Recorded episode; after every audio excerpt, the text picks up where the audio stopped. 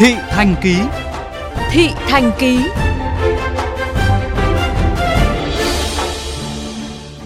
Thưa quý vị, nhắc đến bãi trông giữ ô tô, có lẽ nhiều người sống trong nội thành Hà Nội chỉ biết lắc đầu ngao ngán về tình trạng quá tải, tạm bợ và thiếu an ninh, an toàn phòng chống cháy nổ.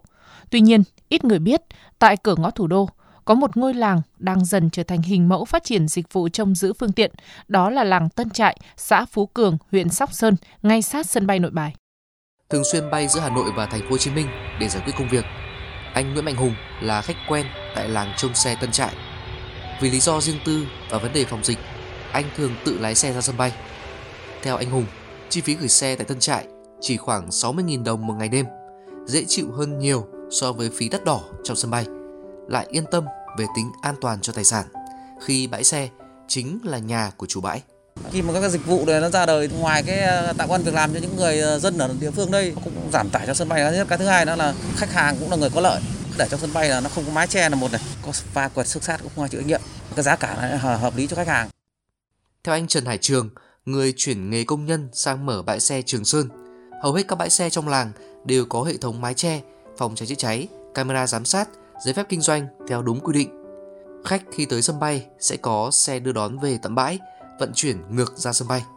Nhờ vậy, 80% khách tới làng là khách quen.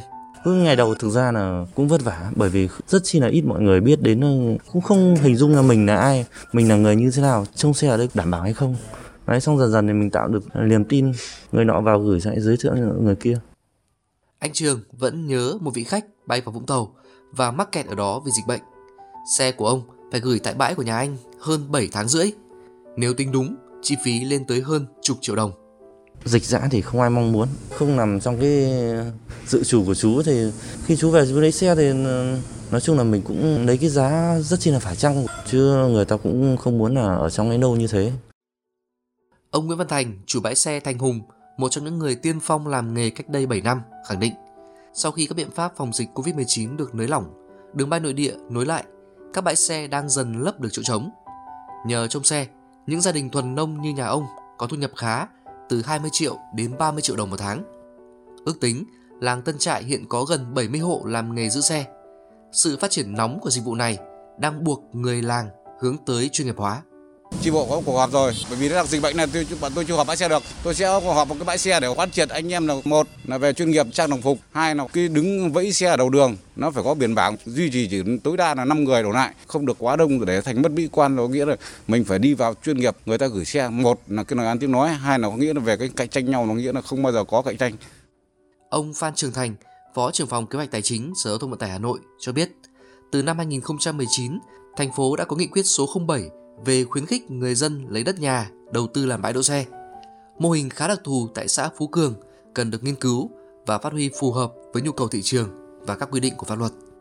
Không phải tự nhiên nghị quyết có một câu chuyện là cho người dân có thể là sử dụng chính nhà riêng của mình để trông giữ xe cả. Bởi vì chúng tôi cũng phải nghe ngóng, cũng phải ờ, lấy ý kiến của cộng đồng. Người ta đặt vấn đề rất hay. Tôi có nhà dân, đất tôi rộng, tôi có nhu cầu đỗ xe tôi có được làm hay không thì hoàn toàn được. Nhưng mà trong văn bản quy phạm pháp luật thì chưa thấy văn bản nào cho phép cả. Và nếu mà bảo tôi trông giữ xe thì lại bảo là tôi trái pháp. Ban soạn thảo lúc đó hoàn toàn cầu thị và tiếp thu ngay. Những ngày sắp Tết này, nhu cầu di chuyển đường hàng không tăng đột biến, cũng là mùa cao điểm của làng trông giữ xe Tân Trại.